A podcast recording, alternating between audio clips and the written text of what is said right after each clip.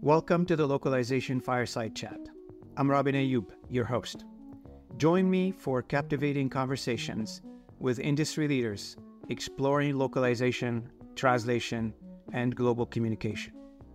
Ignite your curiosity as we expand your horizons through these conversations. So let's dive in together into the Localization Fireside Chat. Good morning, everyone, and welcome to another episode of the Localization Fireside Chat podcast and YouTube channel. I'm Robin Ayoub, the founder of this platform. And for those of you who aren't familiar with me, you can check me out on LinkedIn. There's a lot of information about me on, on, the, on that platform as well. And happy to connect with you if we're not connected yet. Also today, I am very honored and I'm excited to have with me Kathleen Bostick. And uh, Kathleen and I have talked several times. We crossed uh, paths at some point. We worked for the same company for a while. I don't know if you worked before me or after I came in, but we both worked for Lionbridge, and I still work for Lionbridge. You worked for Lionbridge as well. You have an impressive resume in the industry. I can't wait to dive into it. It's a coffee chat, so uh, no pressure. Just imagine us, both of us, having a coffee at Starbucks and talking about the localization world. And this is what it is, what this conversation is about. Welcome to the show. Welcome to the episode, Kathleen. Glad to have you with me. And if you don't mind, tell the audience a little bit about yourself. Well, first of all, thank you, Robin, for having me. We've talked for years. We've never met in person. So one of these days it's going to happen. Well, I've been in the industry for, oh gosh, over twenty-five years. Let's put, just put it that way. And, you know, I, unlike a lot of people who started out as translators or linguists or always had a passion for language, I accidentally stumbled into the language industry. I, I was in the railroad industry. So when I graduated from college, got my M B A, my first job for my M B A was a corporate management trainee at Burlington Northern Railroad in Fort Worth, Texas, because I live in Dallas. And I joined their program and learned all about moving grain. And I was a coder. So I was coding S A S and COBOL, if anybody remembers those languages. and I do. Uh, you do, yeah. And I, I worked my way up the railroad. I spent seven years at Burlington Northern first, and then I moved to Southern Pacific in California. And at the height of my career, I was in Trains Magazine for the, it was called the Big Iron Ore Heist. And it was the largest deal in the history of the railroad. It was a one hundred fifty million dollars deal moving taconite and coal across the railroad. So when I hit that point, I looked around one day and I was still in my early thirties and I thought, you know what, this is it. You know, I was the most senior woman at the railroad. I actually helped them write the dress code so that women could wear pants. And I realized that I didn't look like everyone else in senior management. And so it was time to make a move. So, and I was bored, you know, so I thought, okay, what's my next chapter? At, back then, there were pa- papers, newspapers that had ads. And there was an ad in the paper for a V P of marketing and sales for a company called I L E, which everyone had acronyms that stood for International Language Engineering. And it was one of the early mom and pop startups. They were about ten million. And I made the leap into the language industry through an ad in the paper. So just by happenstance, no, I took a pay cut to go in. I mean, and I just, I, I, I ended up in the, the V P of marketing was the wife. So it was a husband and wife company and they were big in the high tech space. So H P, you know, back in those days, there was I T P, there was I L E, there was I, INTL, Internet, uh, international language dot com, Berlitz. So there were all those types of names that mo- have gone by the wayside for the most part. And so I learned from the ground up sitting in the V P of marketing's office, how to do localization. And in those days, it was really translation memory had just come onto the scene and everyone was afraid of it. Nobody knew what to do with it. And so it was, okay, this was transforming the in- industry. It reminds me a lot of what's going on now, you know, with, with A I, and we'll, we'll get to that. But so she taught me very well, but I also realized within about nine months, I'd been used to the corporate world and that this mom and pop setup was a little bit of a challenge for me. So didn't I meet S D L at a S T C conference, networking? That's another, you know, big theme that I'll have. And they said, hey, if you ever want to do something else, you know, let us know. We'd be interested in talking to you. Well, they weren't even in the U S. They were four million dollars. They had forty people and they were a U K based company. So one day on a whim, I messaged them and said, hey, I'm interested. And the message got to the C E O, Mark Lancaster, who, you know, was, is a famous uh, founder in localization. And he said, are you sure she doesn't just want a free trip to the U K? so, so obviously that wasn't it. Um, so I made my way to the U K, interviewed with those guys, with them, and I became S D L's first U S employee in nineteen ninety-six. And and my real aha moment, because I came from a company that had over thirty-five thousand employees at the railroad, right, to a company that was kind of established in the U S, to sitting in my home office one day and looking around going, okay, uh, nobody knows me and nobody knows S D L. And so if I don't pick up this phone and make cold calls, I'm not going to have a job. And so I looked at it that way. And the other way, I thought, you know what? Somebody's funding my own business. So mm-hmm. here I've got a salary and now I can make my own way. So that's really my start in the industry and how I got started with S D L. And, you know, I think when you're young, sometimes you just make impulsive decisions. And mm-hmm. that was completely an impulsive decision, but I'm delighted to where it led me. Well, you know, everybody tells me, you know, if you categorize the entire population of our industry from an employee perspective or business owner's perspective, the common thread that I hear is how accidental, you know, the transformation from one industry to the localization industry has been for them. And, you know, for me personally, it's the same idea. You know, I was, I'm not sure if I told you the story before. I was coming back from a uh, trip. I was in the tech business, similar to you, and you were talking about COBOL. And I was coding in COBOL, doing all that stuff. And I was coming back from a trip in the U S, and the gentleman who was sitting beside me on the plane happened to run a small company called Lexitec International at the time, based in Moncton, New Brunswick, Canada. And he convinced me to become his V P of sales. And the company was tiny. It was like a couple of million dollars company. And here's me. I was working for a large conglomerate telecom company. So I took the dive. And maybe I had too much gin on that on that flight. I have no idea. But and the rest is history. That's twenty-one years ago. So yeah, you're right. And every so you either go to university, you study a lingu, you know, lingu, you have passion for that since you were a kid, or you would probably drift to it or find your way to to the industry through other means, as you did and as I did and as many other people have done. Now, throughout your history, throughout your uh, career, um, you've dealt with many uh, customers on the customer side, partner side, et cetera. And today, um, when we talk about global content, can you explain to the audience, you know, the global content in, in terms of uh, how do we take a content from a local to global, a, and what are the benefits associated with taking con- uh, content to global? So, you know, I mean, I think this is something that a lot of companies struggle with because they want to know what their R O I is. You know, and they they don't know. So they do their content in English and they hope. And you think after all these years and all the, the research out there, if you remember that long time ago, Common Sense Advisory, can't read, won't buy, right? And people realize, okay, you know what? If I'm going to go to Germany, I need to have my content in German. And that's really a pretty straightforward process. You know, we've, I think we've all honed that pretty well between translate, you know, project managers, and then we've got translation memories, we've got style guys, we have machine translation that's, you know, been trained for these companies. And I think it's a pretty straightforward process. But I think what's happening now is now that we've introduced A I into the mix, you know, it's kind of causing a, some disruption. It's a disruptive technology, right? And so I don't know if any of us know actually where that's going to take us, because we, we can't see into the future. But there's a lot of smart people out there in the industry that are diving deep into it and looking at how they can use it in the process. And as a matter of fact, I just finished reading, Argos just put out a supplement to multilingual computing that's going to be available at Locworld and also will be available, I think it's available online. There's a link right now. And it's all, it's under their Global Ambitions brand. And it's all about content and A I. And you probably know Tim Arata. Tim Arata's been around forever. Mm-hmm. He was at Apple for a long time as running their localization and M T. And he's got an article in there, which is really, really insightful. And it really talks about, you know, we still are going to need translators. We're still going to need linguists.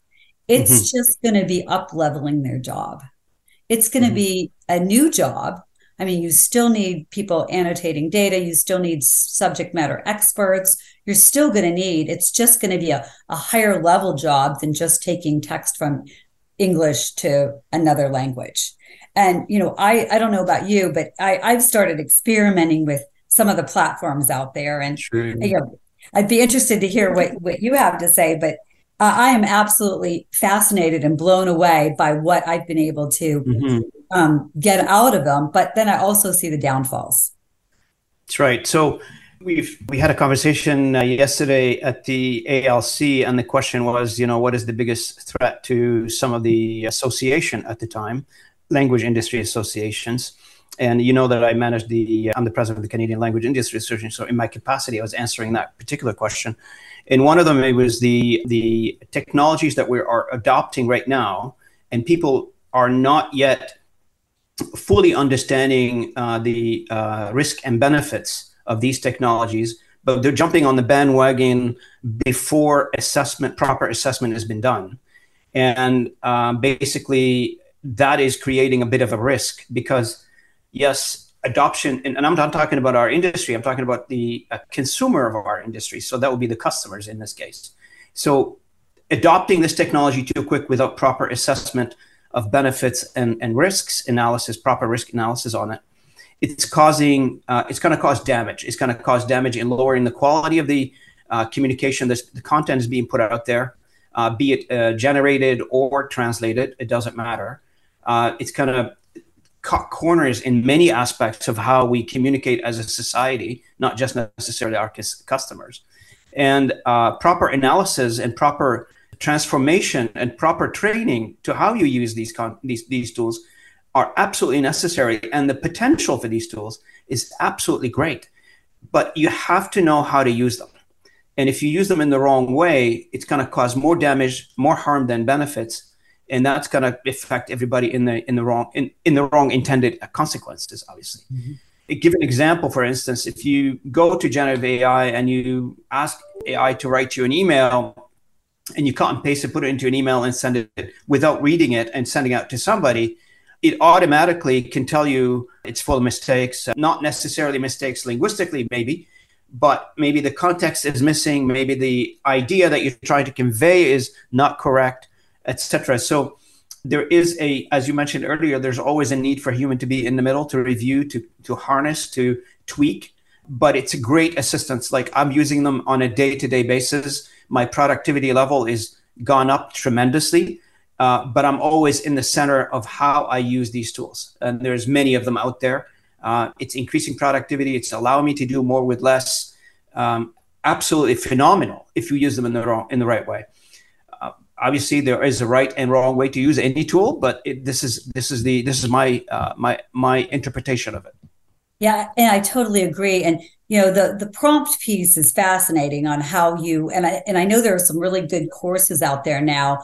Um, Coursera has some courses on prompt engineering that some of my colleagues have taken, and it's on my list to take because I think you know we always have to embrace and learn new things, right? We can't be stuck in the mud and say it's not going to change. So embrace what's happening. Okay, I'm I, I'm I'm late in my career, but I'm very interested in taking this class. And what I realize is how I ask it, it really is how it results. So you need a human to be, first of all, know what to ask, right? Mm-hmm. And so, for mm-hmm. example, I was um, working on an R F P for um, a healthcare company, and so I asked I asked ChatGPT.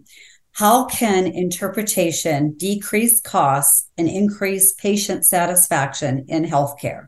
That's a pretty complicated prompt. So I have to know what to ask, right? The answer was absolutely spot on, I have to say. Incredible. But it was also had no personality to it. It was very factual. So it was a great piece to then add into the presentation and then humanize it with examples. And that's that's how I found it very, very beneficial. And it cut down the time of me researching, how is this going to decrease costs to, okay, I've got this back in thirty seconds, and now it's going to take me an hour to build the presentation versus maybe four hours. So I'm, sure. I'm impressed with using it that way. But I don't think there's any possible way at this point or the foreseeable future that you don't need some type of human eyes on it, as whether a subject matter expertise or even in the prompt piece. I, I, maybe someday you can train the prompts, but right now you still need humans to do the prompts. And if we turn it around a little bit and we take a look at, you know, these technologies and the impact of these technologies on enabling humanity to communicate more with their own language, I would imagine, and I don't know, still need to be proven, there's no reports on this yet, where we have content as as not just in English or in French or whatever demographic you're refer- we're referring to, that because of lack of a human effort to translate, we don't have enough translators, everybody agrees to that. Now that with the tools that we currently have in place, that these this specific content is now enabled to cheaply, in my mind, you may not be as to the highest quality out there, but at least it conveys it into another language. So example, you're sitting on a reams of data sitting in a company A, and because of lack of resources, I don't have enough staff or I don't have enough translators to do the job. Now with, with A I, you are able to take that content and put it into another language and give people access to that content. Am I correct with that theory, or this is out to lunch? No, no, I, I agree with that. And when and you just hit on one of my hot buttons, which is language access. And not just in terms of translation, but in terms of I, my youngest daughter is deaf. So language access has been a challenge all of our life, and getting an interpreter for her. Just access to language at the, t- at the table when there's a group of people and her being able to understand. So the, the, what I'm hoping is that this new technology is going to allow people with disabilities, such as deaf, blind, hard of hearing, that they can have easy access, so that they're on a bus and they're all of a sudden the bus driver is saying the next stop is so-and-so and there's nothing written anywhere, or they're on a plane and there's an emergency. She always has to ask the person next to her, hey, what did they say? Can you tell, I'm deaf, so can you help me understand what they say? All right, so if we can have automated real-time interpretation, you know, a text where you speech to text, reading it and understanding the message with good accuracy, that is not going to take anyone's job away. That's just going to allow access to people who haven't had access, you know, and even, even, you know, as far as like taking it to the next level, when she makes a doctor's appointment, the minute she asks for an interpreter, all of a sudden those appointments are full, which is just not appropriate. It's not A D A compliance, right? There's ways to, to, to mediate that, but it's a real problem. So language access is something for everyone of any language that this is really important to help them with. You know, I do I do believe that there is a huge amount of benefits on every facet of our lives with, with A I, specifically when it comes to languages, you know, like in the education sector. I, I know I've talked to Carrie Fisher on one of the episodes, and one of the topic was teaching your kids languages at the early stage of their life and the impact that would have on their career down the road, on this society, on many aspects. And that's a fascinating that's a fascinating topic as well. Most most North American kids, adults, et cetera, most of them, they probably know one language. Now that demographic is changing with immigration, et cetera. But for the most part, most North American knows one language. And changing that enables a, a great deal of communication on a variety of level, understanding of other cultures, embracing other cultures, et cetera. Because once you understand something, you less likely to, you know, have misunderstandings about things. And the and the other thing too is A I is doing right now, and I and I I concur with you one hundred percent. Is it's creating opportunities in our industry. So you know, our industry views technology since the beginning of the day, days, I guess, since the eighties and seventies, as a threat. That's the immediate reaction that we, we have. In, in But very few, they see it as an opportunity, and they create an opportunity out of it. And then all of a sudden, it's a business, it's a growing business opportunity. I interviewed Daz Zakowski from deep dub dot a i, and the sole purpose of this company is creating, took A I application, developed an A I application to take, you know, movies from the big studios in Hollywood and convert them and, you know, dub them to a sub-Saharan languages. Otherwise, you know, the big studios are not going to be, trans- you know, dubbing them to those languages. So using A I tool now that we have these entertainment mediums, if you will, accessible by hundreds of languages that we did, that they did not have access to it before in their own language. I mean, right, which is amazing know. because it's, it, there's no R O I for R O I for human translation. But when now you've got technology, you know, what's interesting is one of the industry events that I've been going to forever is Locworld, and I'm sure you've been to some. And I was the very first sponsor of Locworld when it was web globalization. Ulrich and his team have really built a, you know, a really great legacy in the language industry. But when, if you look at the Locworld that's coming up in a couple weeks, all the sponsors are technology, language technology or technology companies. That is a huge shift. In the past, it used to be language services companies, but now you've got companies like Phrase, Intento, X T M, all of them are up there and they've got some twist to A I integration that they're going to be talking about. And who are they talking to? Well, what, sixty percent of the conference attendees are L S Ps. And then forty percent on the client side. So everyone in that audience is their client. Correct. And that's a quite quite the dramatic shift, if if if I may, because in some of the Locworld, well, the one I attended, it was in Montreal, I guess, quite a long time ago. I noticed. I remember, I was there. You were there. I remember. You remember. You were there, right? Yes. Yes. I remember the audience was completely L S Ps. And, you know, the draw that we were trying to get is get more customers in so they can be engaged in a in a, in a more better conversation when it comes to how we how we talk together. Now technology is coming in. But what has changed in between those that time and now is our industry went through a financial transformation, meaning that our industry now is a lot of P E money is coming in. Uh, a lot of P E money is private equity firms are coming in and buying these companies and trying to improve them. Uh, some people view the P E money, it depends on which side of the spectrum you, uh, you're on in our industry. Some people view that aspect of the, uh, of, of our invest of the investment money coming into the industry as negative. Some people see it as positive. I'd like to see the glasses half full all the time. So in this case, I'm finding that the P E firms has a great impact because it enabled us to think a little differently how we view our business from the inside out, meaning that we have to be more efficient. We have to do more with less. There are no, not many people are going to university, study linguistic degrees to the amount of what we need as a global, as a global spectrum. So I feel like what you just said about the amount of technology companies in our industry are direct result of somebody from outside coming in and saying, you need to do better. Did you see that it was just announced, I think this week, that there uh, a T M S that was originally called Cordoba, which I wasn't really familiar with, never had a lot of traction. They changed their name to writer dot com and they got one hundred million in funding because they now they have a private cloud A I tech piece of technology with with A I. But I'm that's just mind blowing. So all the you know all the T M S companies, T M S has just become you know, it's it's a T M S, right? I mean, it's become very generic. Everyone's got a T M S. It's just normal. How do you differentiate your brand? But these guys decided that, and it's, I think it's a, a female C E O and founder, decided that, you know, we're going to go this route and change their name to writer dot com and got into the content business. How brilliant is that? I mean, that's definitely something to watch. one hundred million. That's a huge investment.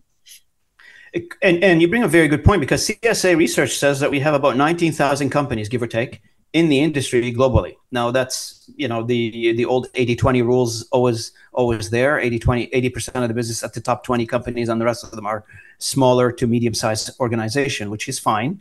So if you were to say, you know, these companies are, most of them are in the in the legacy space, I would call it legacy space because that's in today's age, there is the, you know, the old traditional way of doing things. You know, some people still prefer to do things in the, in their own in their own way, which is fine. And there is the adoption of new technology, do things less, do things more, more of it. And there is a huge opportunity in that space yet to convert, to do better.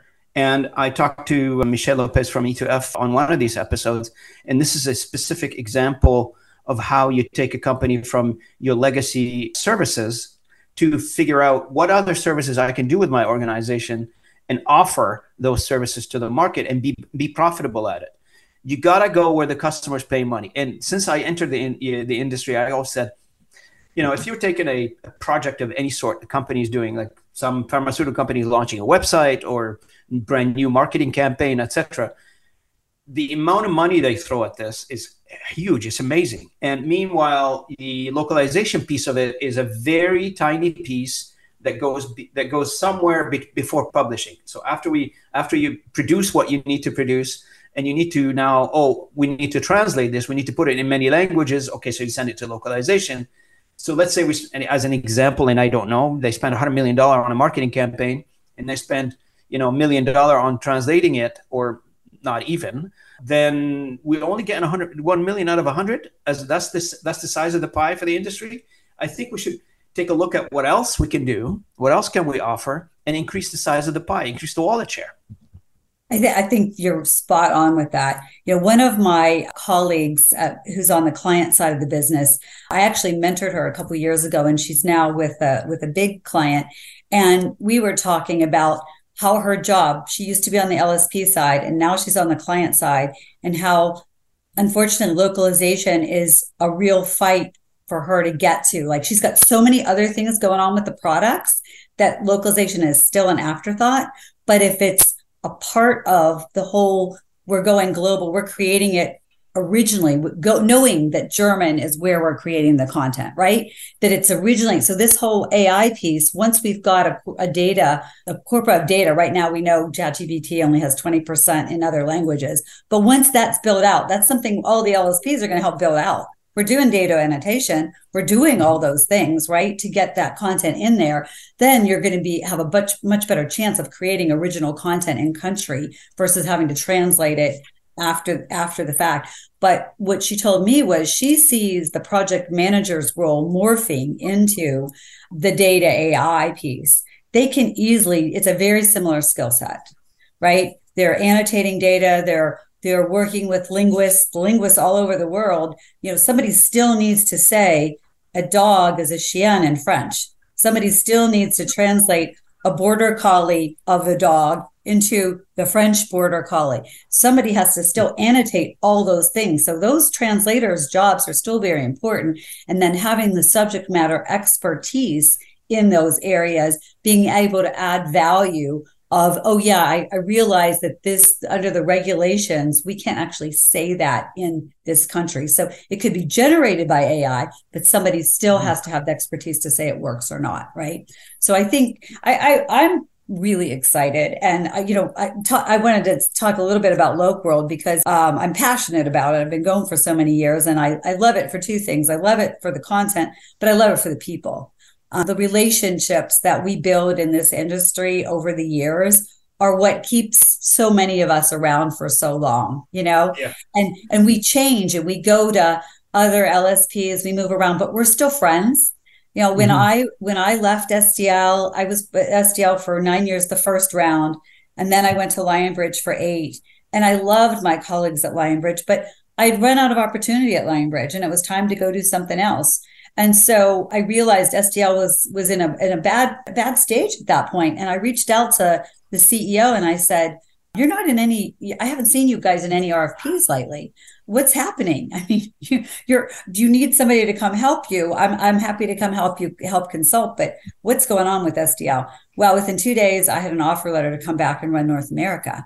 And you know, you have to make your own success, right? You have to be the one that makes things happen. So, so relationships. So I'm now at S D L. I'm running North America. I have operations. I've got sales. I've got a whole lot of stuff to clean up.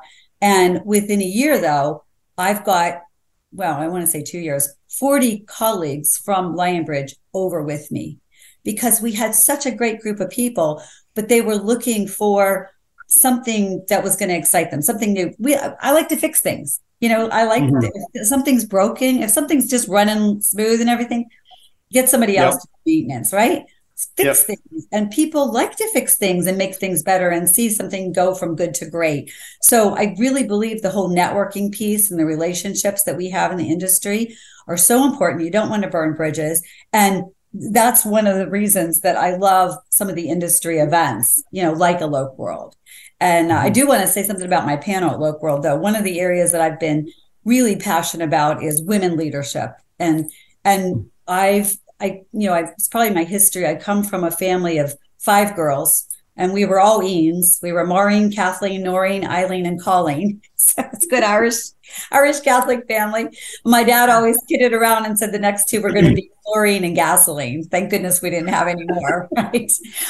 And then I have two daughters and I have two granddaughters. And so I've been, I've always been aware of this kind of discrepancy in pay and, you know, status and all that. And, and at the railroad, for example, when I won that huge deal, one hundred fifty million dollars deal, my team and I, the guy that was on the on the coal side, I found out was making twice as much as me.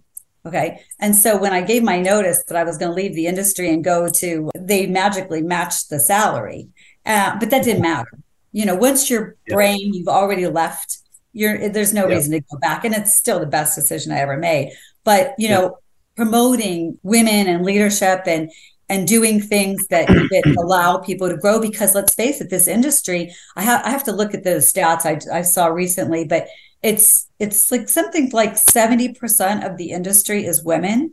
We're talking about services, project manager, translation, all those pieces. Yet at the top of all the, the super agencies, there are no women C E Os running them. Yep, yep. Not, and, and you know, that's that's a very valid point that you mentioned uh, there, Kathleen. Uh, the And this channel is like uh, what I when I started. I am a big supporter of women in localization, and every time every time I ch- chance I have or to get somebody on, I already had Carrie twice on, on on this channel, and always good to talk to her. It's and I don't know like why you know this is a longer debate as to why the inequality. I would say um, the reason for the inequality. What is it? And I you know skills they are the same. I just don't understand why there is inequality in this, but it is there, it exists, and we should absolutely stand up against it and, and make sure that people are equally treated. It doesn't matter what. Yeah, and I think it's it's up to those in senior positions and hiring positions. But so so I'm hosting a panel. I, I went to Ulrich and I said, you know, I think it'd be really fascinating to have a panel with women C E Os in the industry. Mm-hmm. Because there's only eighteen of them in the top one hundred. And of those eighteen, I think, and I'm, my stats might be a little bit off, I've got C S A getting, getting me the correct ones, but there's only two that were not founders. So it seems like the fastest way to be a C E O in localization is to be a founder of the company and or a co-founder, and you become C E O, right? Start something.